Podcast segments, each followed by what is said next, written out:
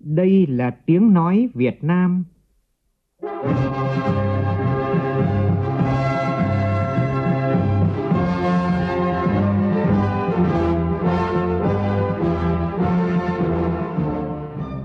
là tiếng nói Việt Nam, phát thanh từ Hà Nội, thủ đô nước Cộng hòa xã hội chủ nghĩa Việt Nam.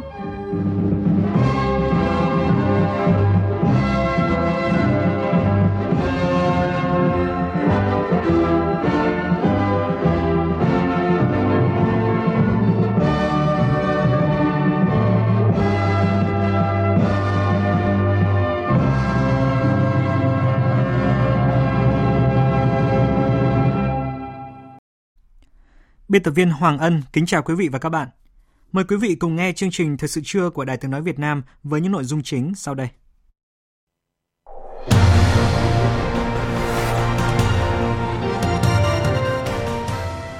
Thủ tướng Chính phủ Nguyễn Xuân Phúc đón hội đàm với Thủ tướng Campuchia Samdech Techo Hun Sen cùng đoàn đại biểu cấp cao Chính phủ Campuchia sang thăm chính thức Việt Nam.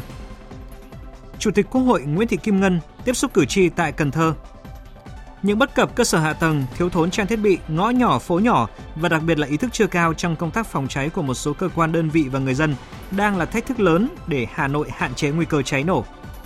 Trong phần tin thế giới, căng thẳng thương mại giữa Mỹ và Trung Quốc gia tăng khi chính quyền Washington thông báo áp thuế bổ sung tổng trị giá hơn 4 tỷ đô la Mỹ đối với các mặt hàng tủ bếp và bàn trang điểm nhập khẩu từ Trung Quốc.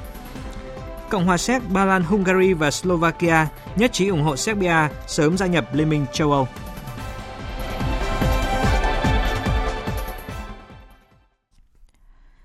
Bây giờ là nội dung chi tiết. Nhận lời mời của Thủ tướng Chính phủ Nguyễn Xuân Phúc, Thủ tướng Campuchia Samdech Techo Hun Sen dẫn đầu đoàn đại biểu cấp cao Chính phủ Campuchia thăm chính thức Việt Nam từ ngày 4 đến ngày 5 tháng 10. Sáng nay, tại Phủ Chủ tịch, trong không khí trang trọng, Thủ tướng Chính phủ Nguyễn Xuân Phúc đã chủ trì lễ đón Thủ tướng Campuchia Samdech Techo Hun Sen. Ngay sau lễ đón, hai thủ tướng tiến hành hội đàm. Tin của phóng viên Việt Cường. Thủ tướng Nguyễn Xuân Phúc nhiệt liệt chào mừng Thủ tướng Campuchia thăm chính thức Việt Nam. Thực hiện nghi thức lễ đón trọng thể, Thủ tướng Nguyễn Xuân Phúc mời Thủ tướng Samdech Techo Hun Sen bước lên bục danh dự, quân nhạc cử quốc thiều hai nước. Tiếp đó, Thủ tướng Nguyễn Xuân Phúc mời Thủ tướng Samdech Techo Hun Sen duyệt đội danh dự Quân đội Nhân dân Việt Nam. Sau lễ đón chính thức, hai thủ tướng dẫn đầu đoàn cấp cao hai nước tiến hành hội đàm. Quan hệ song phương Việt Nam Campuchia có nhiều tiến triển tích cực. Hai bên trao đổi nhiều chuyến thăm cấp cao quan trọng Tổng Bí thư, Chủ tịch nước Nguyễn Phú Trọng thăm cấp nhà nước Campuchia từ ngày 25 đến ngày 26 tháng 2 năm 2019. Chủ tịch Quốc hội Nguyễn Thị Kim Ngân dự APPF 27 từ ngày 14 đến ngày 16 tháng 1 năm 2019 tại Campuchia. Thủ tướng Hun Sen thăm chính thức Việt Nam ngày 6 đến ngày 8 tháng 12 năm 2018. Chủ tịch Quốc hội Hen Samri thăm chính thức ngày 28 đến ngày 30 tháng 5 năm 2019 Hai bên cũng đã tổ chức hội nghị hợp tác và phát triển các tỉnh biên giới Việt Nam Campuchia lần thứ 10 tại Việt Nam vào tháng 1 năm nay, kỷ niệm 40 năm ngày chiến thắng chiến tranh bảo vệ biên giới Tây Nam cùng quân và dân Campuchia chiến thắng chế độ diệt chủng tháng 1 năm 2019. Thủ tướng hai nước thường xuyên gặp gỡ tại các diễn đàn đa phương. Hai bên đã tổ chức kỳ họp lần thứ 17 Ủy ban hỗn hợp Việt Nam Campuchia về hợp tác kinh tế, văn hóa, khoa học kỹ thuật vào tháng 8 năm 2019. Dự kiến trong khuôn khổ chuyến thăm, Thủ tướng Campuchia Samdech Techo Hun Sen sẽ tham dự hội nghị tổng kết công tác phân giới cắm mốc biên giới trên đất liền Việt Nam Campuchia giai đoạn 2006-2019 và lễ ký hai văn kiện pháp lý ghi nhận thành quả phân giới cắm mốc đạt được cho đến nay vào ngày mai tại Hà Nội. Chuyến thăm chính thức Việt Nam của Thủ tướng Samdech Techo Hun Sen diễn ra trong bối cảnh quan hệ Việt Nam Campuchia tiếp tục có những phát triển tốt đẹp khẳng định chính sách đối ngoại độc lập tự chủ, đa dạng hóa, đa phương hóa các mối quan hệ, trong đó ưu tiên cao trong việc gìn giữ, vun đắp và phát triển mối quan hệ láng giềng tốt đẹp, hữu nghị truyền thống, hợp tác toàn diện bền vững lâu dài với Campuchia. Chuyến thăm cũng nhằm tăng cường hợp tác kinh tế thương mại, đầu tư, hợp tác biên giới, giao thông vận tải. Sáng nay, Chủ tịch Quốc hội Nguyễn Thị Kim Ngân cùng các đại biểu Quốc hội đơn vị số 1 đã tiếp xúc cử tri quận Ninh Kiều, thành phố Cần Thơ. Nhiều vấn đề nóng như là vốn đầu tư công được giải ngân chậm, Quốc hội cần giám sát chặt chẽ việc tinh giản biên chế, việc phòng chống chạy chức chạy quyền sẽ được thực hiện như thế nào, có nên tăng tuổi nghỉ hưu, kiểm toán nhà nước nên chú ý doanh nghiệp nước ngoài chuyển giá trốn một phần thuế. Phản ánh của phóng viên Lê Tuyết. Cử tri của quận Ninh Kiều bày tỏ phấn khởi về tình hình phát triển kinh tế xã hội tiếp tục phát triển, tăng trưởng GDP cao, xã hội ngày càng ổn định, các chương trình giảm nghèo ở vùng sâu vùng xa hiệu quả, chương trình xây dựng nông thôn mới đạt chuẩn theo mục tiêu. Tuy nhiên, tại buổi tiếp xúc cử tri, nhiều vấn đề nóng của đất nước như vốn đầu tư công được giải ngân chậm, Quốc hội cần giám sát chặt chẽ việc tinh giản biên chế, việc phòng chống chạy chức chạy quyền sẽ được thực hiện như thế nào.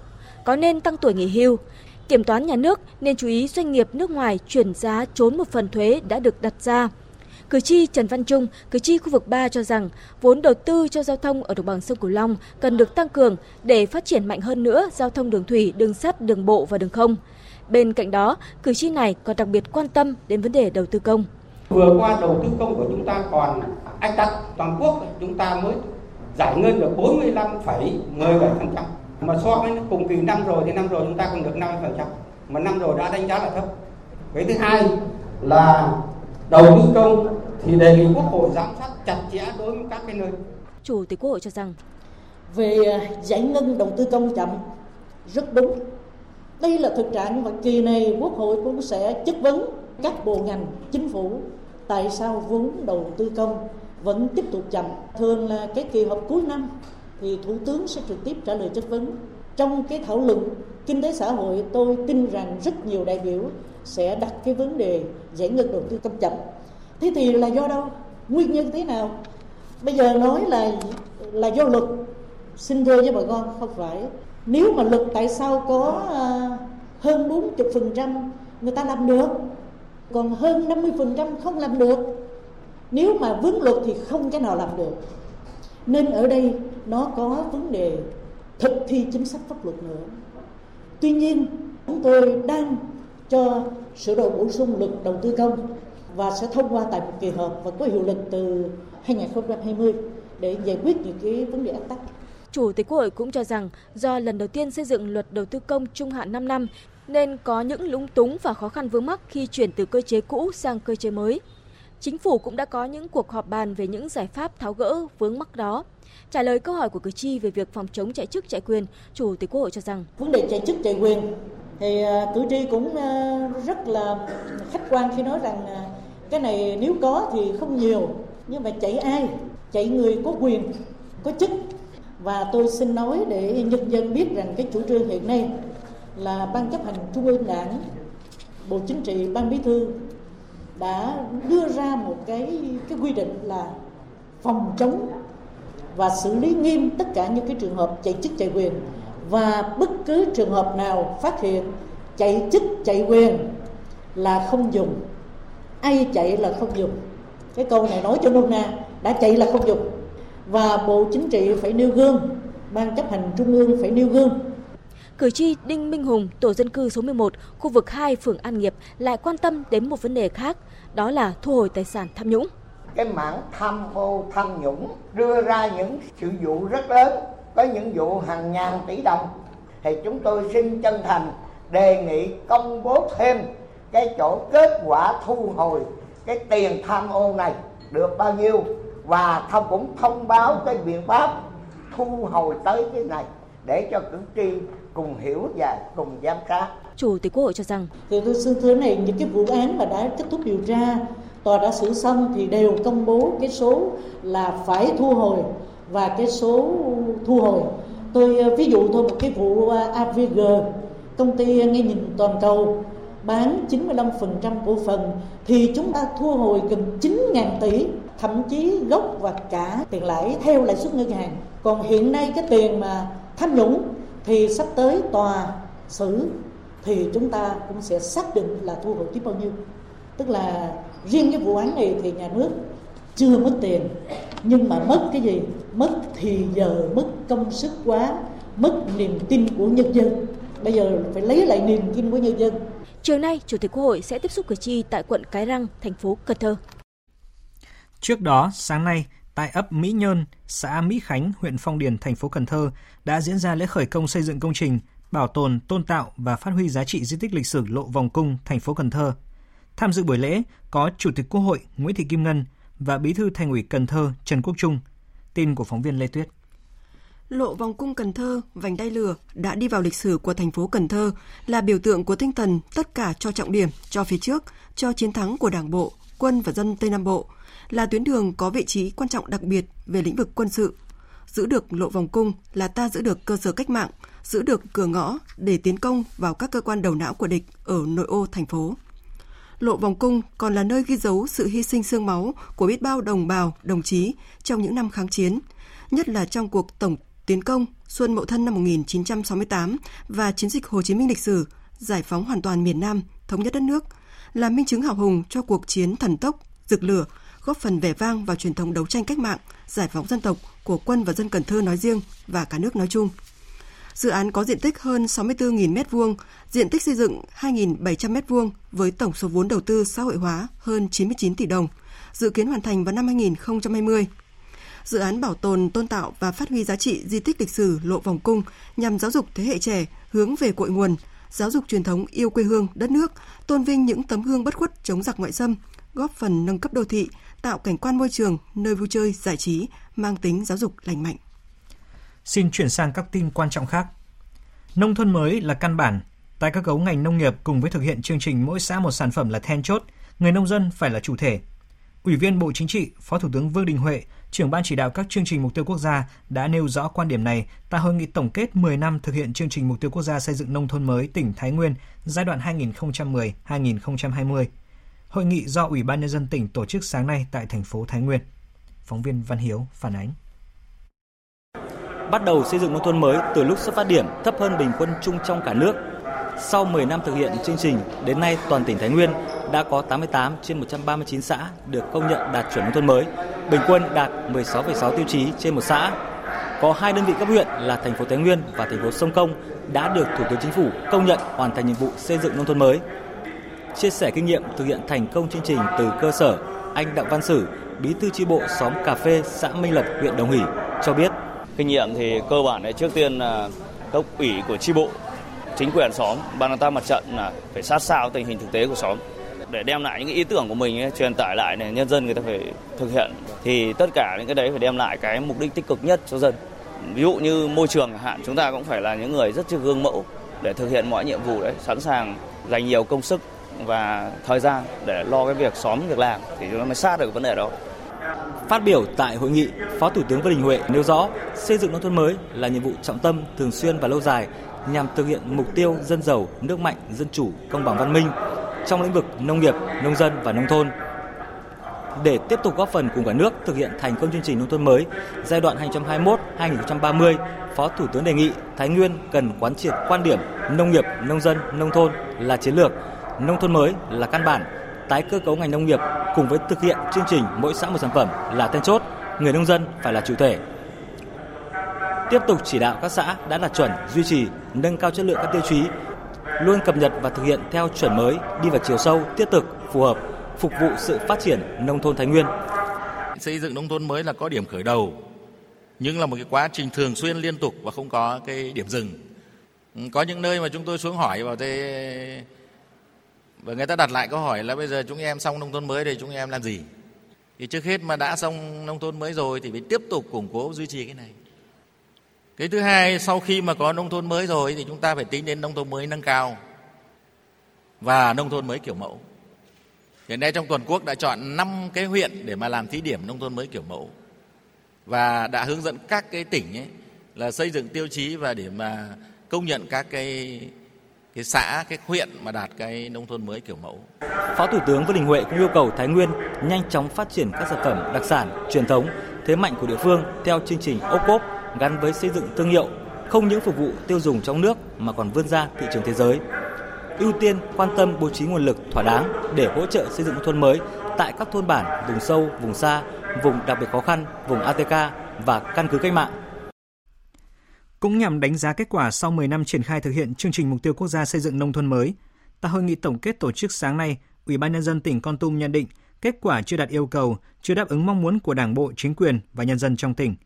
Tin của phóng viên Khoa Điểm, thường trú tại khu vực Tây Nguyên. Sau 10 năm triển khai thực hiện chương trình mục tiêu quốc gia xây dựng nông thôn mới, đến nay tỉnh Con Tum có 18 xã đạt chuẩn, chiếm 20% tổng số xã của tỉnh, thấp hơn tỷ lệ chung toàn quốc và chưa đạt mục tiêu có 30% số xã đạt chuẩn nông thôn mới trung ương giao. Hiện địa phương còn tới 4 huyện Đắk Lây, Com Long, Tumorong và Ia Hờ chưa có xã đạt chuẩn nông thôn mới. Tỷ lệ xã đạt dưới 10 tiêu chí chiếm tới 40%. Thậm chí, một số xã đã được công nhận đạt chuẩn nông thôn mới nhưng chỉ sau một thời gian ngắn đã bị rớt tiêu chí. Bên cạnh đó đến nay, tỉnh Con Tum chưa có huyện đạt chuẩn nông thôn mới, chưa có xã đạt chuẩn xã nông thôn mới nâng cao, xã nông thôn mới kiểu mẫu, khu dân cư nông thôn mới kiểu mẫu và thôn nông thôn mới. Ông Nguyễn Văn Hòa, Chủ tịch Ủy ban nhân dân tỉnh Con Tum nhấn mạnh, kết quả sau 10 năm xây dựng nông thôn mới của địa phương chưa đáp ứng được yêu cầu mong muốn của Đảng bộ, chính quyền và nhân dân trong tỉnh. Tỷ lệ thoát nghèo thì cao nhưng mà chưa bền vững Hiện nay chúng ta vẫn còn trên 22.000 hộ nghèo. Tỷ lệ hộ nghèo của các huyện như là Đắk Lây, Cầm Long, Tu Mơ Rông, Ia Rai vẫn còn cao. Có huyện còn trên 30%. Giữa cái vùng khó khăn với cái vùng thuận lợi thì còn trên lệch. Việc thu hút các dự án đầu tư vào nông nghiệp cho vùng sâu, vùng xa vẫn còn hết sức khó khăn. Người dân vẫn còn thiếu thông tin, chưa phát triển một cách toàn diện. Kể cả vật chất lẫn tinh thần. Trong nông nghiệp, ứng dụng công nghệ cao, mặc dù tính đã có nghị quyết, nhưng mà cũng chưa thực sự đi vào những cái nơi mà chúng ta xác định xây dựng nông thôn mới. Sáng nay tại Hà Nội, Tổng công ty Điện lực miền Bắc tổ chức lễ kỷ niệm 50 năm ngày thành lập và đón nhận huân chương lao động hạng nhì do Chủ tịch nước Cộng hòa xã hội chủ nghĩa Việt Nam trao tặng. Đến dự buổi lễ có Phó Chủ tịch nước Đặng Thị Ngọc Thịnh, Phó Thủ tướng Trịnh Đình Dũng. Tin của phóng viên Bá Toàn. Cùng với tiến trình phát triển đất nước, kể từ khi được thành lập ngày 6 tháng 10 năm 1969 đến nay, Tổng công ty Điện lực miền Bắc đã có nhiều nỗ lực vượt qua thách thức để làm tròn sứ mệnh đảm bảo điện cho phát triển kinh tế, đời sống của nhân dân 27 tỉnh, thành phố, khu vực miền Bắc, hoàn thành vượt mức các chỉ tiêu, mang lại lợi nhuận cao cho doanh nghiệp, Tổng công ty luôn chú trọng công tác phát triển lưới điện trung áp và hạ áp nông thôn, đặc biệt là việc đưa điện về nông thôn vùng sâu, vùng xa ra các đảo phục vụ phát triển kinh tế xã hội, giữ gìn an ninh khu vực biên giới, hải đảo. Đến nay, trên địa bàn quản lý của Tổng công ty, 100% số huyện và số xã và hơn 98% số hộ dân đã có điện lưới quốc gia.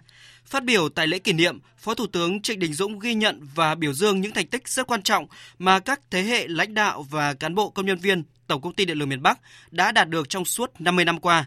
Phó Thủ tướng Trịnh Đình Dũng yêu cầu ngành điện và Tổng công ty Điện lực miền Bắc phải đáp ứng đủ điện cho phát triển kinh tế và tiêu dùng của nhân dân. Tôi đề nghị ngành điện nói chung và tập thể cán bộ công nhân viên, người lao động của Tổng công ty Điện lực Bắc cần tiếp tục đoàn kết, phát huy truyền thống tốt đẹp và những thành quả đã đạt được trong suốt 50 năm xây dựng, phấn đấu và trưởng thành để hoàn thành tốt nhiệm vụ được giao. Trong đó tôi đề nghị tiếp tục nỗ lực để thực hiện tốt một số yêu cầu cần phải bám sát định hướng về chiến lược quy hoạch phát triển điện nước quốc gia, đặc biệt là quy hoạch điện 7 điều chỉnh và chúng ta đang lập cái quy hoạch điện 8 sắp tới. Quy hoạch vùng quy tỉnh để xây dựng cái kế hoạch phát triển nguồn điện, mạng lưới điện đáp ứng cái nhu cầu sử dụng điện cho phát triển kinh tế xã hội của đất nước nói chung và cho các địa phương phía Bắc mà Tổng công ty Điện lực miền Bắc quản lý. Trong đó phải tập trung mọi nguồn lực để tiếp tục đầu tư mở rộng, cải tạo, nâng cấp hệ thống điện trong phạm vi quản lý, đảm bảo cung ứng điện an toàn, liên tục, ổn định với chất lượng cao, đáp ứng nhu cầu phát triển kinh tế xã hội của đất nước và đời sống của nhân dân, đảm bảo an ninh năng lượng, giữ gìn và nâng cao uy tín của ngành điện trong cộng đồng. Đặc biệt là cần tiếp tục ưu tiên đầu tư hệ thống lưới điện nông thôn với mục tiêu đưa điện về tất cả thôn, bản vào năm 2020 theo quyết định của Thủ tướng Chính phủ. Thưa quý thính giả, ngày 4 tháng 10 hàng năm là ngày toàn dân phòng cháy và chữa cháy. Tại Hà Nội, mặc dù đã có những thay đổi thể hiện sự quyết liệt hơn trong công tác phòng chống, nhưng thực tế cho thấy tình hình cháy nổ trên địa bàn thủ đô vẫn diễn biến phức tạp. Theo thống kê, từ đầu năm đến nay, trên địa bàn thành phố Hà Nội xảy ra trên 400 vụ cháy, làm 16 người chết, nhiều người bị thương, thiệt hại gần 200 tỷ đồng. Ghi nhận của phóng viên Đài tiếng nói Việt Nam. Đã hơn một tháng trôi qua, nhưng người dân phường Hà Đình nói riêng và cư dân xung quanh khu vực công ty bóng đèn phích nước Tràng Đông, quận Thanh Xuân nói chung vẫn còn ám ảnh về vụ cháy. Anh Trần Văn Sơn, trú tại phường Hà Đình cho biết. Anh nhân tôi vẫn ám ảnh về cái vụ cháy ở cái nhà máy Tràng Đông vừa rồi thấy rằng cái công tác phòng cháy cháy của chúng ta hiện nay nó còn rất nhiều bất cập. Và có lẽ rằng chính quyền và công an cần phải quyết liệt hơn trong vấn đề về cái việc kiểm tra, giám thanh tra cái hoạt động phòng cháy chữa cháy của các cái cơ sở sản xuất kinh doanh. Vụ cháy xảy ra tại công ty bóng đèn phích nước Rạng Đông chỉ là một trong hơn 400 vụ cháy xảy ra trên địa bàn thành phố Hà Nội. Từ đầu năm đến nay, trong đó có những vụ cháy đặc biệt nghiêm trọng làm chết nhiều người như vụ cháy xảy ra tại phường Trung Văn, quận Nam Từ Liêm ngày 12 tháng 4 năm 2019. Đánh giá của ngành chức năng thành phố Hà Nội cho thấy tình trạng cháy nổ tại khu dân cư đang diễn biến phức tạp. Đó là thực trạng phố nhỏ, ngõ nhỏ, ý thức người dân về phòng cháy chữa cháy chưa cao. Tại các dãy nhà trọ, chủ nhà hầu như bỏ quên công tác này. Với trên 1.200 tuyến phố, ngõ nhỏ, có những ngõ nhỏ sâu hàng trăm mét, việc tiếp cận của xe chữa cháy là điều không thể. Không chỉ tại các khu dân cư, phố nhỏ, ngõ nhỏ, tại các công trình cao tầng trên địa bàn thành phố Hà Nội cũng luôn tiềm ẩn nguy cơ cháy nổ. Thống kê cho thấy Hà Nội hiện có khoảng 1.100 nhà cao tầng, trong đó có rất nhiều nhà cao từ 20 đến 30 tầng. Khi xảy ra hỏa hoạn, việc chữa cháy gặp rất nhiều khó khăn vì xe chuyên dụng chỉ có thể vươn tới từng 14, 15 của tòa nhà. Nguy cơ là vậy, nhưng hệ thống phòng cháy chữa cháy tại chỗ như cảm biến khói, báo cháy tự động, bình bột chữa cháy, trụ tiếp nước, nơi có nơi không. Ông Hồ Văn Hùng, trú tại phường Thịnh Liệt, quận Hoàng Mai cho biết. Dân ở đây đã kiến nghị nhiều lần về cái tình trạng phòng cháy chữa cháy ở đây không ổn định. Ví dụ như các vòi van bây giờ là không có nước. Thử bây giờ cháy thì dân không biết kêu ai. Trước nguy cơ xảy ra cháy nổ, lực lượng phòng cháy chữa cháy công an thành phố Hà Nội đã tăng cường công tác thanh tra, kiểm tra, xử lý vi phạm về phòng cháy chữa cháy đối với các khu chung cư, nhà cao tầng trên địa bàn. Trung tướng Đoàn Duy Khương, Giám đốc Công an thành phố Hà Nội cho biết, trong quý 3 năm 2019, Công an thành phố Hà Nội đã phối hợp với các đơn vị liên quan tiến hành kiểm tra an toàn về phòng cháy chữa cháy trên 1.100 chung cư, phát hiện và quyết định xử phạt vi phạm hành chính 57 trường hợp với số tiền trên 500 triệu đồng. Công tác quản lý nhà nước về phòng cháy chữa cháy, nhất là Ủy ban dân các xã phường, thị trấn chưa thực sự hiệu quả, còn tình trạng công trình vi phạm đã được cơ quan cảnh sát phòng cháy chữa cháy ra quyết định tạm đình chỉ, đình chỉ hoạt động và thông báo cho chính quyền địa phương biết giám sát nhưng vẫn để hoạt động, không có biện pháp ngăn chặn. Một số cơ sở kinh doanh karaoke đã có quyết định đình chỉ hoạt động nhưng vẫn hoạt động lén lút. Thưa quý vị, như vậy những bất cập cơ sở hạ tầng, thiếu thốn trang thiết bị, ngõ nhỏ, phố nhỏ và đặc biệt là ý thức chưa cao trong công tác phòng cháy của một số cơ quan, đơn vị và người dân đang là thách thức lớn để Hà Nội hạn chế nguy cơ cháy nổ. Trước khi đến với những tin tức quốc tế sẽ là các thông tin về thời tiết. Thông tin thời tiết đáng chú ý đó là do ảnh hưởng của rãnh áp thấp có trục qua Bắc Bộ kết hợp với hội tụ gió hoạt động mạnh dần lên mực 5.000m, nên trong ngày và đêm hôm nay ở Bắc Bộ và Thanh Hóa dự báo có mưa, mưa vừa, có nơi mưa to và rải rác có rông. Riêng các tỉnh Lai Châu, Điện Biên, Hà Giang, Tuyên Quang, Bắc Cạn, Vĩnh Phúc, Thái Nguyên, Cao Bằng, Bắc Cạn, Bắc Giang, Bắc Ninh có mưa vừa mưa to, có nơi mưa rất to và rông. Lượng mưa phổ biến từ 50 đến 100 mm trong 24 giờ, có nơi trên 120 mm. Khu vực Hà Nội dự báo ngày và đêm hôm nay có mưa, có nơi mưa vừa, mưa to và rải rác có rông. Cảnh báo mưa rông ở Bắc Bộ, Thanh Hóa và Nghệ An còn có khả năng kéo dài đến hết ngày mai. Trong cơn rông có khả năng xảy ra lốc xét và gió giật mạnh.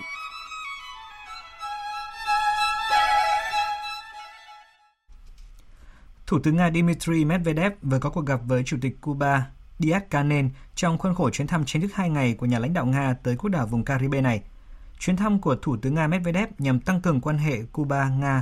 Hai nước dự kiến sẽ ký một số thỏa thuận song phương cũng như là các hợp đồng thương mại. Nguyên thủ bốn quốc gia Trung Âu, nhóm Visegrad gồm Cộng hòa Séc, Ba Lan, Hungary và Slovakia đã nhất trí ủng hộ Serbia sớm gia nhập Liên minh châu Âu tại một hội nghị diễn ra ở thủ đô Praha hôm qua. Phóng viên Đài tiếng nói Việt Nam thường trú tại Séc đưa tin.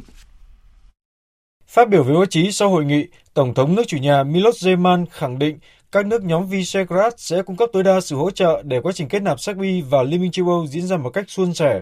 Sau Serbia, việc kết nạp Montenegro vào Liên minh châu Âu cũng cần phải được đẩy nhanh và hy vọng kế hoạch này sẽ được trở thành hiện thực vào năm 2027. Tổng thống Slovenia Borut Pahor nhấn mạnh đã đến lúc EU tái khởi động quá trình mở rộng khối đối với các nước khu vực Tây Ban Căng vì lợi ích chung của châu Âu và cả khu vực. Theo người đứng đầu chính phủ bốn nước, việc sớm kết nạp các nước Tây Ban Căng sẽ giúp EU đạt được nhiều mục đích, trong đó có việc ngăn dòng người di cư từ châu Phi, Trung Đông và châu Âu, đồng thời kiềm chế sự gia tăng ảnh hưởng của các đối tác bên ngoài tại cửa ngõ phía Nam của châu Âu. Tổng thống Mỹ Donald Trump đã công khai yêu cầu Trung Quốc điều tra đối thủ chính trị thuộc phe Dân Chủ Joe Biden. Động thái này được cho là đã cho phép sự can thiệp của nước ngoài vào cuộc bầu cử Tổng thống Mỹ điều đã dẫn tới việc khởi động điều tra luận tội Tổng thống Trump mới đây. Phóng viên Phạm Huân, thường trú tại Mỹ, đưa tin. Tổng thống Trump cho rằng Trung Quốc và Ukraine nên quan tâm tới ứng viên Tổng thống năm 2020 Joe Biden và con trai Hunter Biden, đồng thời cho rằng cuộc điều tra luận tội đối với ông là nhảm nhí. Ông Trump cũng cho biết Trung Quốc cũng nên bắt đầu một cuộc điều tra đối với cha con ông Biden vì các hoạt động của họ ở Trung Quốc cũng tồi tệ như ở Ukraine. Trong khi đó, Chủ tịch Hạ viện Nancy Pelosi đã tuyên bố khởi động một cuộc điều tra luận tội ông Trump liên quan tới việc ông Trump đã yêu cầu Ukraine điều tra ông Biden và con trai đều được cho là trái với hiến pháp vì ông Biden là đối thủ chính trị của ông Trump trong cuộc chạy đua vào Nhà Trắng năm 2020. Chủ tịch Ủy ban Tình báo Hạ viện thuộc Đảng Dân Chủ Adam Schiff ngày 3 tháng 10 cho biết Tổng thống Trump đã phá vỡ lời thề khi tuyên thệ khi yêu cầu một quốc gia khác can thiệp nhằm mang lại lợi thế cho mình trong chiến dịch tranh cử. Ông Adam Schiff cũng cho rằng động thái này đe dọa hệ thống bầu cử và an ninh quốc gia của Mỹ và cần phải được lên án bởi các nghị sĩ của cả hai đảng. Trong bối cảnh căng thẳng thương mại giữa Mỹ và Trung Quốc tiếp diễn, chính quyền Washington vừa thông báo áp thuế bổ sung đối với các mặt hàng tủ bếp và bàn trang điểm nhập khẩu từ Trung Quốc có tổng trị giá là 4 tỷ 400 triệu đô la Mỹ. Tin cụ thể cho biết. Bộ Thương mại Mỹ cho rằng các sản phẩm này hiện đang được bán trên thị trường Mỹ với giá thấp hơn mức giá trung bình. Theo đó, các doanh nghiệp xuất khẩu các mặt hàng này của Trung Quốc sẽ phải đối mặt với các mức thuế từ 28,7% lên 251,6%. Đây là động thái mới nhất của Mỹ nhằm vào các mặt hàng nhập khẩu, phần lớn do sức ép của các công ty Mỹ cho rằng họ bị thiệt hại do các sản phẩm nhập khẩu từ Trung Quốc hay các đối tác thương mại khác. Tuy nhiên, đợt áp thuế bổ sung này không nằm trong kế hoạch của Tổng thống Mỹ Donald Trump áp mức thuế cao đối với hầu hết hàng hóa của Trung Quốc. Dựa trên đánh giá về tỷ lệ bán phá giá, Hải quan Mỹ sẽ bắt đầu thu thuế đối với các công ty nhập khẩu sản phẩm tủ gỗ và bàn trang điểm của Trung Quốc. Trước đó, hồi tháng 3 vừa qua, nhóm doanh nghiệp Liên minh Tủ bếp Mỹ và các công ty bị ảnh hưởng đã khiếu nại lên cơ quan chức năng Mỹ phản ánh thiệt hại do sản phẩm tủ bếp nhập khẩu từ Trung Quốc.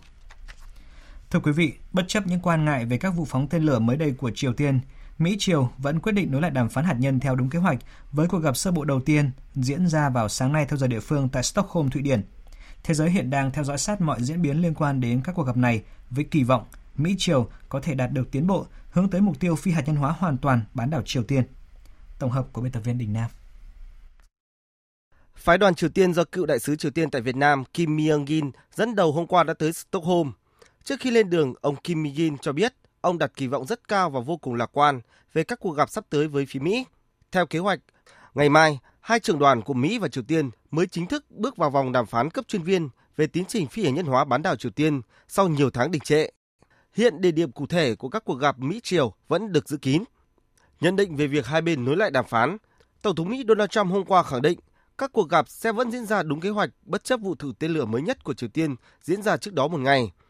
Tuyên bố của Tổng thống Mỹ đã xóa đi nhiều nghi ngại về vụ phóng tên lửa Buk Gok Song 3 ngày 2 tháng 10 của Triều Tiên sẽ làm phức tạp vấn đề trong bối cảnh hai bên sắp tiến hành đối thoại. Hiện thế giới cũng đang kỳ vọng về những tiến bộ trong đàm phán hạt nhân Mỹ-Triều sẽ đạt được trong lần đối thoại này. Tổng thư ký Liên Hợp Quốc Antonio Guterres mới đây bày tỏ hy vọng Mỹ-Triều sẽ cùng nhau nỗ lực hơn nữa, tiếp tục duy trì sự đối thoại để hướng tới mục tiêu cuối cùng là phi hạt nhân hóa hoàn toàn bán đảo Triều Tiên. Trong khi hôm qua, Tổng thống Nga Vladimir Putin cũng đánh giá cao cách thức giải quyết vấn đề Triều Tiên của người đồng cấp Mỹ. Về vấn đề Triều Tiên, chúng ta phải công nhận sự can đảm của Tổng thống Donald Trump và khả năng của nhà lãnh đạo Mỹ khi thực hiện các động thái phi truyền thống. Trong nhiều thập kỷ, các tổng thống tiền nhiệm Mỹ đã phớt lờ và ruồng bỏ Triều Tiên. Ông Trump đã đảo ngược điều này để đi vào lịch sử khi vượt qua những ranh giới của những thông tin sai lệch và sự ghẻ lạnh. Ông đã gặp nhà lãnh đạo Triều Tiên Kim Jong Un để bắt đầu tiến trình đàm phán. Trong khi đó, Bộ Ngoại giao Trung Quốc cũng kỳ vọng việc Mỹ Triều nối lại đàm phán là một cơ hội tốt để hai bên thu hẹp các khác biệt trong tiến trình phi hạt nhân hóa Triều Tiên, đồng thời hy vọng hai bên có thể nắm bắt cơ hội để đạt được kết quả tích cực. Theo người phát ngôn Bộ Ngoại giao Trung Quốc Hoa Xuân Doanh, Trung Quốc đã và sẽ luôn ủng hộ tiến trình đối thoại này. Trong một diễn biến có liên quan, các nguồn tin ngoại giao mới cho biết Hội đồng Bảo an Liên Hợp Quốc có khả năng sẽ tổ chức họp kín vào tuần tới để thảo luận về vấn đề Triều Tiên. Cuộc họp này được tổ chức theo yêu cầu của Đức với sự ủng hộ mạnh mẽ của Anh và Pháp.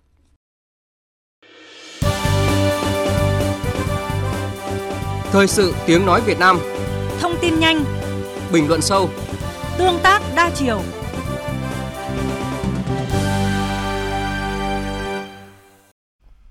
Thưa quý thính giả, theo số liệu của Tổng cục Quản lý đất, Bộ Tài nguyên Môi trường, bình quân mỗi năm đất nông nghiệp giảm gần 100.000 hecta. Tuy nhiên, mức gia tăng dân số ở nông thôn không giảm như mong đợi, khiến cho bình quân đất canh tác trên đầu người ngày càng giảm mạnh. Điều này khiến cho một bộ phận nông dân bị giảm thu nhập do thu hẹp diện tích canh tác, phần khác không có đất lại loay hoay tìm hướng chuyển nghề. Trong điều kiện đó, nghề phi nông nghiệp chính là sự lựa chọn phù hợp cho lao động nông thôn. Chính vì vậy, thời gian qua các địa phương trên cả nước rất chú trọng đẩy mạnh hoạt động đào tạo nghề phi nông nghiệp gắn với nhu cầu của các đơn vị sử dụng lao động và khả năng sản xuất của nông dân. Qua đó, giúp người nông dân nâng cao thu nhập, xóa đói giảm nghèo. Đó cũng chính là một trong những nhiệm vụ cấp thiết của chương trình hành động quốc gia không còn nạn đói ở Việt Nam. Vậy làm thế nào để đẩy mạnh công tác đào tạo nghề, hỗ trợ người dân chuyển dần sang ngành nghề phi nông nghiệp, từ đó nâng cao thu nhập? Tiến sĩ Đặng Kim Sơn, nguyên viện trưởng Viện Chính sách và Chiến lược Phát triển Nông nghiệp Nông thôn, Bộ Nông nghiệp và Phát triển Nông thôn sẽ cùng bàn luận với chúng ta về vấn đề này. Mời quý vị và các bạn cùng nghe. Đầu tiên thì xin được cảm ơn ông đã nhận lời tham gia chương trình với chúng tôi. Xin chào quý thính giả của Đài Tiếng Nói Việt Nam. Thưa quý thính giả, mới đây Ủy ban Nhân dân tỉnh Đồng Tháp cho biết, trong năm 2019 này, toàn tỉnh sẽ đào tạo nghề phi nông nghiệp cho lao động nông thôn với khoảng 18.100 người. Trong đó trình độ cao đẳng và trung cấp là 4.500 người, sơ cấp và đào tạo dưới 3 tháng là 13.600 người. Trong số này, đào tạo nghề lĩnh vực phi nông nghiệp là 6.355 người. À, vâng thưa chuyên gia, không chỉ Đồng Tháp mà rất là nhiều những địa phương cũng đang chú trọng việc hỗ trợ giúp người dân nông thôn chuyển dần sang nghề phi nông nghiệp. Trong đó thì việc à, đào tạo nghề được ưu tiên hàng đầu. Chuyên gia đánh giá và phân tích về những kết quả đã đạt được trong thời gian qua của công tác đào tạo nghề phi nông nghiệp cho người dân nông thôn trên cả nước như thế nào ạ? Trong thời gian qua đấy thì chúng ta chứng kiến một cái thay đổi kết cấu lao động rất là rõ rệt. Tức là cái tỷ lệ lao động trong nông nghiệp giảm khá nhanh và cái mức độ mà số lượng lao động chuyển sang làm các việc làm phi nông nghiệp là cũng tăng lên khó khá rõ rệt. Nó thể hiện là mức độ là cái kết cấu thu nhập trong các cái hộ gia đình ở nông thôn thay đổi rất nhanh. Rồi cái tỷ trọng mà đô thị hóa là khá cao. Thế và cái ờ, thu nhập của người dân được cải thiện. Tuy nhiên ý, cũng phải chúng ta phải nói với nhau một câu là thường thông thường mọi người cứ khi mà nói đến chuyện là rút lao động ra khỏi nông nghiệp ấy, thì câu đầu tiên là mọi người nói vấn đề là đào tạo. Nhưng thật ra thì các cái kết quả phân tích cho thấy đấy, tỷ lệ mà cái người được đào tạo mà sau đó là có tìm được việc làm đúng với cái ngành nghề đào tạo.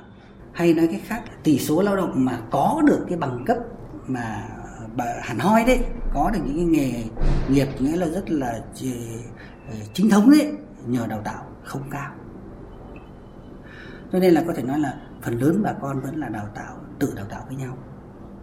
Rồi doanh nghiệp dạy lại bởi vì là cái đáp ứng của cái của các cơ sở đào tạo của ta chưa đáp ứng được với cái cái nhu cầu thực tế. Thì, thì tất cả những cái chuyện đấy cho chúng ta thấy rằng là chúng ta đã được thành đạt được thành tích to lớn. Vì đấy là nhu cầu của xã hội. Nhưng mà nếu chúng ta chỉ có quy gọn câu chuyện vào câu chuyện là đào tạo nghề phi nông nghiệp trong thời gian vừa qua thì chúng ta đào tạo khá nhiều đấy nhưng mà hiệu quả thì chúng ta cần phải tiếp tục là đổi mới hơn nữa. À, mặc dù rất là chú trọng công tác đào tạo nghề nhưng thực trạng chung mà các địa phương đang gặp phải là lao động tại các địa phương học xong không tìm được việc làm phù hợp với nhu cầu của địa phương. Nguyên nhân vì sao lại như vậy? Trước hết là phải nói là cái cách thức mà đầu tư đào tạo của chúng ta tiền đã rót cho trường. Thì đối với trường ấy là họ sẽ sẵn sàng khi có tiền về họ sẽ có thể xây dựng đội ngũ giáo viên có được giáo trình có được là thu hút được người lao động vào đào tạo. Nhưng cái họ không quan tâm lắm tức là đào tạo cái gì cho ai. Những người lao động ấy có thể uh, có được nâng cao tay nghề thực sự hay không có làm giàu có thể sống được bằng cái nghề ấy hay không thì lại không phải là cái bước quan tâm hàng đầu của họ. Cho nên là đã lúc chúng ta phải chuyển sang là đầu tư theo nhu cầu tức là sao? Tức là có thể tôi phát thẻ, tôi tạo ra quỹ giao cho người lao động. Anh có thẻ lao động thì anh được cấp một nguồn vốn vay, một cái học bổng để đi học. Còn học cái trường nào là quyền quyết định là anh. Anh chọn trường và cái trường đấy sẽ phải đáp ứng cái nhu cầu, cái khả năng, cái mong muốn của thị trường và của người lao động. Và khi đó trường nào dạy tốt, trường nào tạo ra được tay nghề mà làm lợi cho người lao động thì trường đó có nhiều người đến thu hút phải chuyển sang cơ chế thị trường như thế. Theo tôi là đào tạo đến lúc phải chuyển như thế. Thậm chí nếu làm như thế thì tôi nghĩ rất nhiều doanh nghiệp họ sẽ tự đứng ra liên kết với nhà trường để mở ra các cái khoa các cái nội dung đào tạo mà họ cần. Thì tôi nghĩ là cái cách thức tổ chức đào tạo phải thay đổi. Vâng, à, thưa ông, à, vậy thì giải pháp nào để chúng ta có thể hỗ trợ người dân nông thôn chuyển dần sang nghề phi nông nghiệp để có thu nhập cao hơn là làm nông và phát triển một cách lâu dài và bền vững ạ? Ở Việt Nam hiện nay chúng ta đang tiến hành hai cái công tác quan trọng trong cái lĩnh vực tâm nông. Một là tiến hành cái chương trình tái cơ cấu nông nghiệp và hai là làm cái chương trình phát triển nông thôn. Như vậy tức là mỗi một chính quyền địa phương phải tính đến chuyện là với cái lợi thế lao động khổng lồ của mình ấy, thì phải làm thế nào tạo ra việc làm cho họ chứ không phải chỉ có lo tăng trưởng kinh tế như hiện nay tức là ở phát triển nông nghiệp thì cứ lo phát triển nghĩa là à, đảm bảo là được mùa được giá rồi thu hút một số cái khu công nghiệp về thì đảm bảo sẽ tăng trưởng nông nghiệp được. Nhưng mà tạo được việc làm và tạo thu nhập cho dân thì không làm được. Tức là một khi công nghiệp đi về nông thôn một khi dịch vụ đi về nông thôn ấy, thì cái kết cấu cơ sở tầng không phải chỉ có đường không phải chỉ có điện không phải chỉ có thủy lợi mà nó còn phải có cả giáo dục phải có cả nghiên cứu khoa học phải có cả thông tin liên lạc vân vân. Như vậy tức là phải thay đổi toàn bộ cái kết cấu kinh tế như thế. Thì lúc đó chúng ta mới tạo ra được việc làm tại chỗ. Mới có đạt được yêu cầu tức là ly nông bất ly hương người dân ở ngay tại địa phương mình nhưng mà ra khỏi nông nghiệp chuyển sang phi nông nghiệp để mà có đời sống cao hơn và cái cơ hội phát triển tốt hơn. Thưa quý vị, Thực tế cho thấy nhiều dự án đào tạo nghề chuyển đổi sang những nghề phi nông nghiệp có mức thu nhập cao hơn chính là một trong những cách làm hiệu quả để giải quyết bài toán xóa đói giảm nghèo ở các địa phương. Đây cũng chính là nhiệm vụ trọng tâm của chương trình hành động quốc gia không còn nạn đói ở Việt Nam. Quý thính giả vừa dành thời gian cho mục tiêu điểm. Chương trình Thời sự trưa của Đài tiếng nói Việt Nam xin được tiếp tục với những thông tin đáng chú ý sau đây.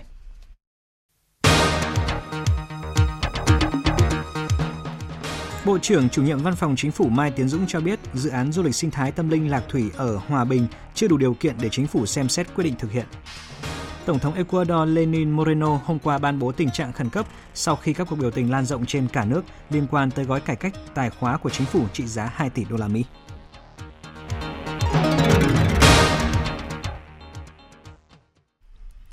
Thưa quý vị, tiếp tục phiên họp lần thứ 15 của Ủy ban các vấn đề xã hội của Quốc hội diễn ra sáng nay – nhiều đại biểu cho rằng việc quản lý sử dụng quỹ phòng chống tác hại của thuốc lá trong 2 năm 2018 và 2019 còn nhiều nội dung thực hiện chưa hiệu quả, cần khắc phục và sửa đổi.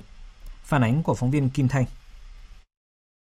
Báo cáo kết quả hoạt động và quản lý sử dụng quỹ phòng chống tác hại của thuốc lá cho thấy trong giai đoạn 2017-2018, quỹ đã hỗ trợ cho 99 đơn vị để thực hiện các hoạt động theo 9 nhiệm vụ theo quy định của luật phòng chống tác hại thuốc lá và mục tiêu của chiến lược quốc gia về phòng chống tác hại thuốc lá đến năm 2020. Tuy nhiên, tỷ lệ giải ngân của quỹ phòng chống thuốc lá chưa cao.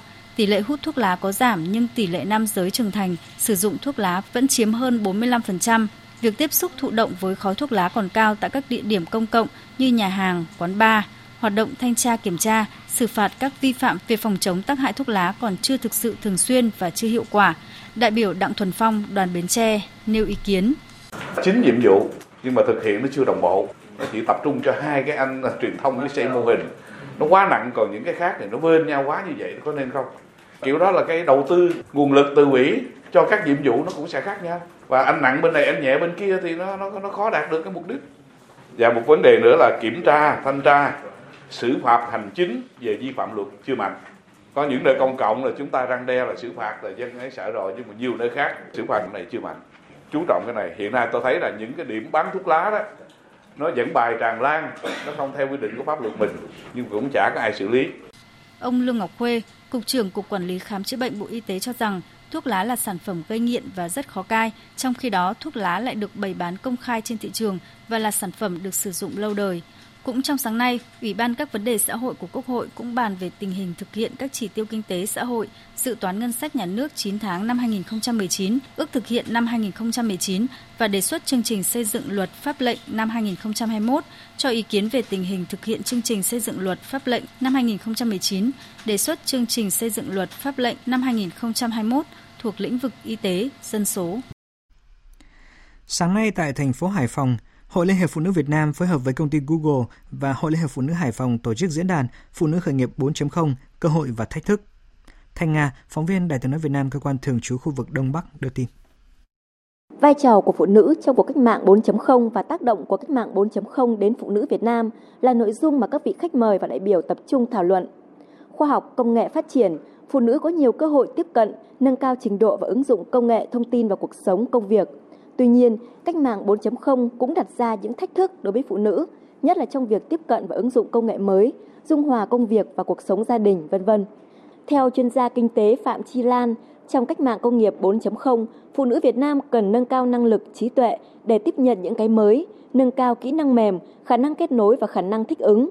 Đồng quan điểm này, bà Đỗ Thị Thu Thảo, Phó Chủ tịch Hội Liên hiệp Phụ nữ Việt Nam kêu gọi các chị em tích cực học tập, tiếp cận công nghệ thông tin và chủ động hơn trong công việc cuộc sống. Phụ nữ phải chủ động hơn, vừa quản trị được gia đình cũng như theo đuổi giấc mơ kinh doanh của mình phải cởi mở, xóa bỏ đi định kiến về người phụ nữ Việt. Thế giới của phụ nữ là gia đình, là căn bếp, chăm sóc chồng con. Do vậy rất cần có một cái tư duy nâng cao kỹ năng, giỏi về công nghệ thông tin để đáp ứng tốt những thay đổi hàng ngày, hàng giờ mà cuộc cách mạng công nghệ 4.0 đang tác động lên toàn thế giới và trong đó có Việt Nam. Phóng viên Phương Thoa thông tin, Ủy ban nhân dân tỉnh Hòa Bình vừa có đề nghị chính phủ cho phép chuyển đổi mục đích sử dụng gần 48 ha đất trồng lúa để xây khu du lịch sinh thái tâm linh Lạc Thủy với số vốn đầu tư hơn 3.000 tỷ đồng.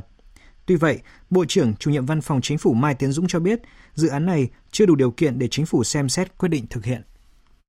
Chuyển mục diện đất lúa trên 10 ha là thuộc thẩm quyền Thủ tướng Thế và và những cái dự án lớn như thế này thì đương nhiên là phải có ý kiến tham mưu đề xuất từ các cơ quan các bộ ngành trung ương. Nếu như đất phải là Bộ Tài nguyên Môi trường, đất lúa là phải Bộ Nông nghiệp, vấn đề du lịch thế nào, về quy hoạch thế nào là phải Bộ Văn hóa Thể thao Du lịch. Ngày 10 tháng 9 2019 thì Văn phòng Chính phủ đã có văn bản số 1267 là chuyển cái văn bản của tỉnh Hòa Bình tới ờ, Bộ Tài nguyên Môi trường. Như vậy, đề xuất của tỉnh Hòa Bình hiện nay là chưa đủ điều kiện để chính phủ xét.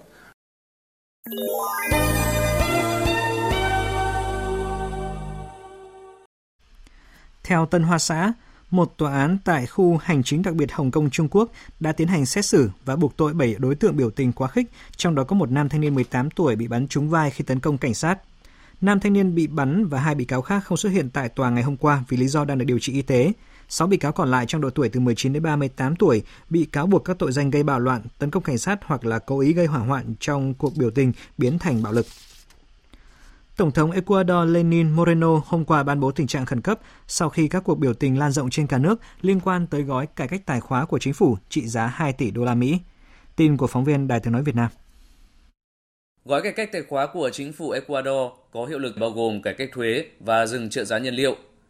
Các tài xế taxi, xe buýt và xe tải đã tổ chức biểu tình tại thủ đô Quito và thành phố Guayaquil khiến các trạm xe buýt phải đóng cửa nhiều sinh viên và các tổ chức lao động cũng tham gia biểu tình và chặn các tuyến phố khiến giao thông tê liệt. Bộ trưởng Nội vụ Maria Romo cho biết đã có 19 người bị bắt do chặn đường và một số tội danh khác. Các quan chức chính phủ Ecuador cho biết việc bỏ trợ giá nhiên liệu là cần thiết nhằm vực dậy nền kinh tế và ngăn chặn các hoạt động buôn lậu nhiên liệu. Một vụ tấn công bằng dao đã xảy ra ngay tại sở cảnh sát thủ đô Paris của Pháp vào chiều qua, khiến cho 5 người thiệt mạng. Phóng viên Huỳnh Điệp, cơ quan thường trú tại Pháp, đưa tin. Vụ tấn công xảy ra vào khoảng 13 giờ ngày 3 tháng 10 giờ Pháp, tức khoảng 18 giờ theo giờ Việt Nam, ngay trong trụ sở cảnh sát Paris nằm tại trung tâm thủ đô. Kẻ tấn công được xác định là một nhân viên làm việc trong sở cảnh sát Paris. Ngay sau vụ tấn công, an ninh tại khu vực trung tâm thủ đô Paris xung quanh trụ sở cảnh sát được siết chặt. Tổng thống Pháp Emmanuel Macron, Thủ tướng Edouard Philippe, Bộ trưởng Bộ Nội vụ Christophe Castanet đã ngay lập tức có mặt tại hiện trường để thể hiện sự ủng hộ đối với lực lượng cảnh sát Paris. Theo Bộ trưởng Bộ Nội vụ Christophe Catane, kẻ tấn công 45 tuổi, làm việc tại bộ phận tin học của Sở Cảnh sát Paris từ gần 20 năm qua. Người này đã làm việc trong bộ phận tin học, chưa bao giờ có biểu hiện bất thường và không cho thấy bất cứ dấu hiệu cảnh báo nào. Tổng thống, Thủ tướng, thị trưởng Paris đã có mặt rất sớm tại đây để gặp gỡ toàn thể nhân viên của sở cảnh sát, những người bị tác động bởi vụ việc đặc biệt nghiêm trọng này. Tôi muốn nghĩ đến các nạn nhân và gia đình các nạn nhân. Tôi cũng muốn thể hiện sự ủng hộ đối với một nạn nhân khác, người bị thương đang được phẫu thuật. Theo các thông tin tôi có được, chúng ta có thể yên tâm về trường hợp này.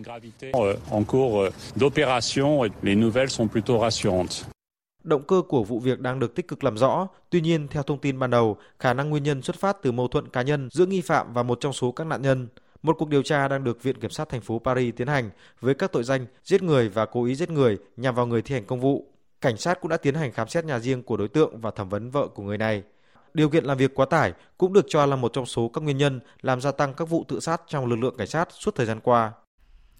Chính phủ Campuchia đang tích cực thực hiện chính sách hỗ trợ các nữ công nhân nuôi con nhỏ. Thống kê nước này cho biết từ đầu năm tới nay đã có hơn 55.000 công nhân được hưởng nguồn phúc lợi này. Phóng viên Đài tiếng nói Việt Nam thường trú tại Campuchia đưa tin. Theo báo cáo của Quỹ An sinh xã hội quốc gia Campuchia, chính phủ nước này đã chi hơn 5,4 triệu đô la để hỗ trợ các nữ công nhân may mặc mới sinh con trong 9 tháng đầu năm nay. Tổng cộng đã có 55.180 công nhân và 55.543 em bé mới chào đời đã được nhận khoản tiền hỗ trợ này. So với cùng kỳ năm ngoái, số lượng nữ công nhân sinh con trong năm nay đã tăng cao hơn. Để giúp đỡ người lao động giảm bớt gánh nặng kinh tế khi mới sinh con, chính phủ Campuchia đang thực hiện chính sách hỗ trợ 100 đô la cho mỗi đứa trẻ chào đời. Đối với nữ công nhân may mặc, nguồn quỹ được bố trí dự kiến chi trả ít nhất 10 triệu đô la mỗi năm cho những người lao động sinh con. Và tiếp ngay sau đây, mời quý vị cùng đến với trang tin đầu tư tài chính và những thông tin thể thao. Trang tin đầu tư tài chính.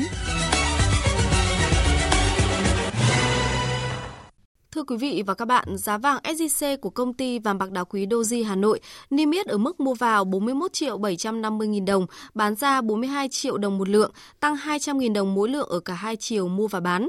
Giá vàng dòng thăng long 4 số 9 của công ty Bảo Tí Minh Châu niêm yết ở mức mua vào 41 triệu 450 nghìn, bán ra 42 triệu 350 nghìn đồng một lượng.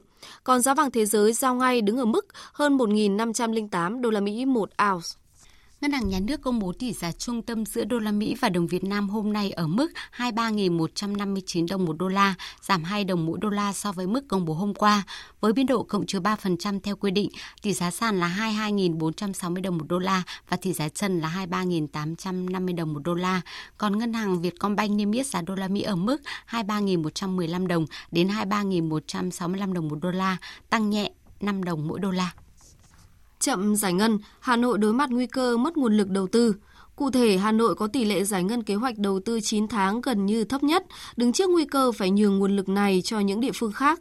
Ông Nguyễn Mạnh Quyền, Giám đốc Sở Kế hoạch và Đầu tư Hà Nội cho biết, tới nay mới giải ngân được 16.000 tỷ đồng, đạt gần 34% kế hoạch giao. Trong đó, giải ngân vốn ODA nguồn ngân sách trung ương cấp phát được hơn 565 tỷ đồng, đạt 51% kế hoạch.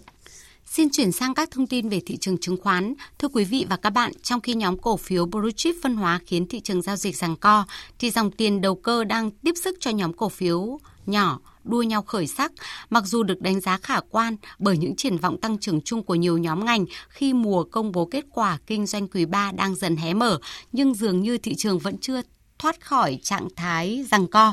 Mỗi lần thử thách mốc 1.000 điểm, điều này tiếp tục khẳng định đây là ngưỡng cản tâm lý mạnh của nhà đầu tư. Tâm điểm đáng chú ý trong phiên sáng nay là nhóm cổ phiếu thị trường vừa và nhỏ. Bên cạnh FTM tiếp tục tỏa sáng với phiên tăng trần thứ 6 liên tiếp cùng lượng dư mua trần khá lớn, thì các mã khác như ASM, FLC, NLG, ITA đã khởi sắc hay HQC, DIC cũng được kéo trần. Đầu tư tài chính biến cơ hội thành hiện thực đầu tư tài chính biến cơ hội thành hiện thực. Thưa quý vị và các bạn, theo kết quả báo cáo từ Hội nghị môi giới bất động sản Việt Nam, trong thời gian vừa qua, lượng giao dịch bất động sản có sự dịch chuyển từ phân khúc nhà ở thương mại khu vực nội đô sang phân khúc đất nền tại các khu vực ven đô, nhất là tỉnh nào có kết nối giao thông thuận tiện với các trung tâm kinh tế như Hà Nội và thành phố Hồ Chí Minh. Phóng viên Hà Nho phỏng vấn ông Trần Tiến Anh, tổng giám đốc sàn bất động sản Thành Công Len về nội dung này. Mời quý vị và các bạn cùng nghe. Thưa ông là tham gia giới thiệu các cái sản phẩm bất động sản ở các khu vực trên cả nước, đặc biệt là khu vực cái hạ tầng kết nối đã tạo thuận lợi như thế nào và có cái sức hấp dẫn như thế nào cho thị trường bất động sản tại đây. Tỉnh Vĩnh Phúc là một trong những tỉnh mới đang được sự đầu tư thu hút FDI trực tiếp từ các nước vào trong tỉnh và đặc điểm lớn của tỉnh Vĩnh Phúc đó là về cơ sở hạ tầng khiến thị trường bất động sản Vĩnh Phúc cũng như giá trị của bất động sản Vĩnh Phúc của chúng ta gia tăng trong tương lai và đấy cũng là một điểm nhấn mạnh. Thưa ông, ông vừa nói tới cái giá bất động sản cụ thể thì các cái phân khúc ở đây diễn biến về giá bán như thế nào ạ?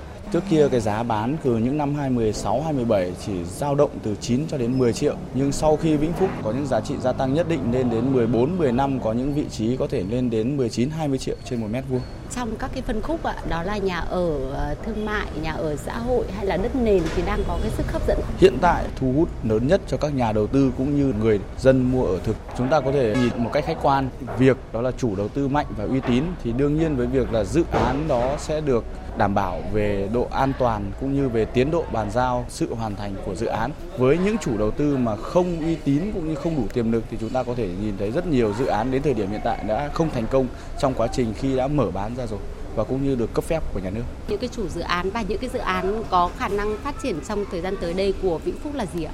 Hiện tại chúng tôi có thể nói ở đây có như TMS, chúng ta có thể nhìn thấy Nam Phúc Yên là một dự án ở Vĩnh Phúc, Xuân Hòa cũng là một trong những dự án của Vĩnh Phúc. Dự án chung cư như The Link City đang là một trong những tâm điểm để cho các nhà đầu tư đầu tư trong tương lai. Hiện tại khu đô thị Nam Phúc Yên chúng ta có thể nhìn thấy ba yếu tố đó là nhất cận thị, nhị cận giang và tam cận nội.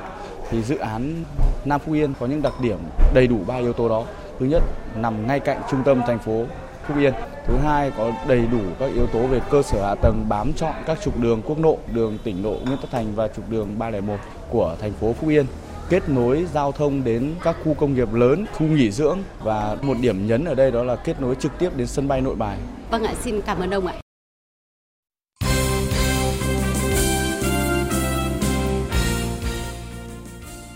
Thưa quý vị và các bạn, Tối qua, các tuyển thủ quốc gia và tuyển thủ U22 tiếp tục có trận đấu nội bộ để thử nghiệm chiến thuật.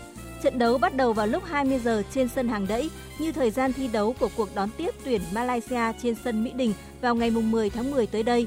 Ban huấn luyện không tính tỷ số và giữ kín hoàn toàn thông tin về diễn biến. Ở trận đấu tập vào tuần trước, tuyển quốc gia và đội U22 hòa nhau với tỷ số 0-0, sau đó đội U22 thắng 5-4 ở loạt sút luân lưu 11 mét. Có mặt ở Hà Nội vào hôm qua, thủ môn Đặng Văn Lâm là cầu thủ thi đấu ở nước ngoài đầu tiên với nước hội quân cùng đội tuyển Việt Nam. Trong khi đó, nhóm cầu thủ của câu lạc bộ Hà Nội có mặt ở Hà Nội vào ngày mai mùng 5 tháng 10, còn Công Phượng từ Bỉ và Văn Hậu từ Hà Lan chỉ về nước trong ngày mùng 7 tháng 10. Với đội tuyển U22, kế hoạch chuẩn bị trước khi dự SEA Games 30 vừa có sự thay đổi khi Liên đoàn bóng đá Việt Nam đã quyết định đội tuyển U19 sẽ thay thế đội tuyển U22 dự giải BTV Cup ở Bình Dương. Như vậy, đội U22 tiếp tục tập luyện tại Hà Nội. Ngày 10 tháng 11 di chuyển vào thành phố Hồ Chí Minh và đến ngày 20 tháng 11 sẽ lên đường sang Philippines. Những ngày qua, việc tăng cường tập luyện trên sân cỏ nhân tạo khiến không ít cầu thủ chấn thương. Tuyển thủ Nguyễn Hữu Thắng chia sẻ. Em là lứa tuổi nhỏ nhất ạ. Năm nay em 19 tuổi thì cũng cạnh tranh rất là khó với các anh. Toàn đội làm quen có nhân tài, nhưng mà có nhân tài dễ bị chấn thương nhỉ. Thì toàn đội cũng có những trường hợp đã bị nữa. Các thầy đã nói những trang bị à, để bọn em chuẩn bị tập có nhân tài trước buổi tập thì có huấn luyện viên thể lực cho khởi động, làm quen trước những động tác dễ bị chấn thương và có phương án phòng chống à, băng của chân các kiểu. Theo thông báo của công ty bóng đá chuyên nghiệp Việt Nam VPF, câu lạc bộ Hà Nội sẽ được trao cúp vô địch V-League 2019 vào ngày 23 tháng 10 trên sân vận động Cờ Ông sau khi kết thúc trận đấu với đội chủ nhà Thanh Quảng Ninh ở vòng 26. Câu lạc bộ Thành phố Hồ Chí Minh nhận giải Á quân vào ngày 19 tháng 10 trên sân thống nhất sau trận đấu tại vòng 25 gặp câu lạc bộ Hoàng Anh Gia Lai. Kế hoạch cho giải ba sẽ được chuẩn bị chú đáo tại tất cả các sân có các câu lạc bộ còn cơ hội. Ban kỷ luật của Liên đoàn bóng đá Việt Nam công bố án phạt cấm thi đấu hai trận đối với tiền đạo Văn Quyết của câu lạc bộ Hà Nội do đã có hành vi đạp thẳng vào chân Đình Đồng trong trận đấu với Sông Lam Nghệ An ở vòng 24 V-League.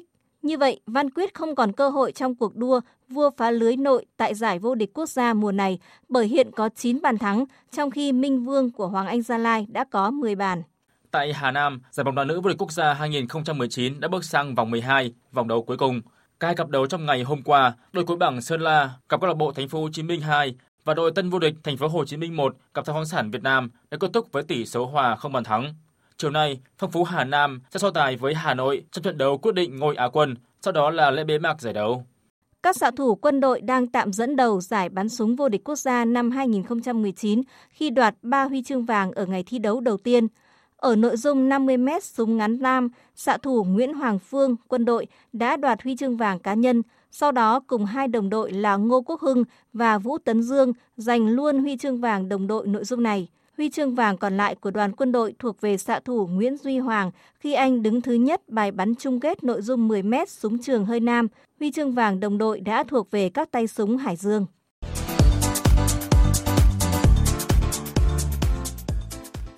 Đêm qua và dạng sáng nay diễn ra các trận đấu thuộc lượt trận thứ hai vòng bảng Europa League. Tại Hà Lan, Manchester United chỉ có được trận hòa 0-0 với chủ nhà Ajax Alkmaar.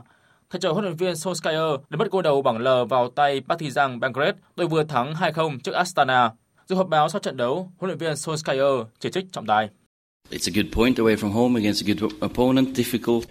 Đáng lý ra, chúng tôi đã được hưởng một quả penalty. 100% là như vậy. Trợ lý trọng tài có thể nhìn rõ cú sạc bóng quét vào chân của Marcus Rashford, nhưng không may là chúng tôi đã không được hưởng phạt đền.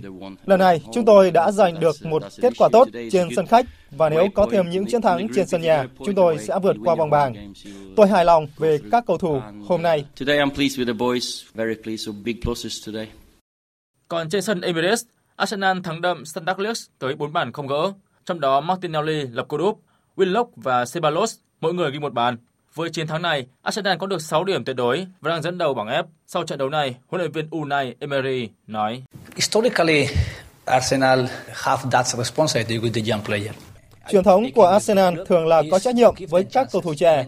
Mục tiêu của chúng tôi ở mùa giải này là rất quan trọng và nếu mỗi cầu thủ trẻ thể hiện được như trận đấu hôm nay, chúng tôi sẽ tạo cơ hội cho họ. Họ xứng đáng với những trận cầu đỉnh cao.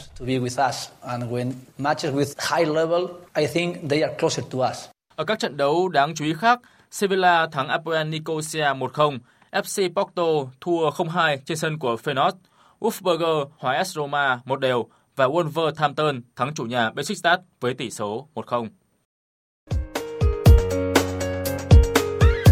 Dự báo thời tiết Phía Tây Bắc Bộ nhiều mây, có mưa, mưa vừa, có nơi mưa to đến rất to và rải rác có rông, gió nhẹ. Trong cơn rông có khả năng xảy ra lốc, xét và gió giật mạnh. Nhiệt độ từ 21 đến 30 độ, có nơi trên 30 độ. Phía đông bắc bộ và Thanh Hóa nhiều mây, có mưa, mưa vừa, có nơi mưa to đến rất to và rải rác có rông, gió đông nam cấp 2, cấp 3. Trong cơn rông có khả năng xảy ra lốc xét và gió giật mạnh, nhiệt độ từ 23 đến 30 độ, có nơi trên 30 độ, vùng núi có nơi dưới 22 độ.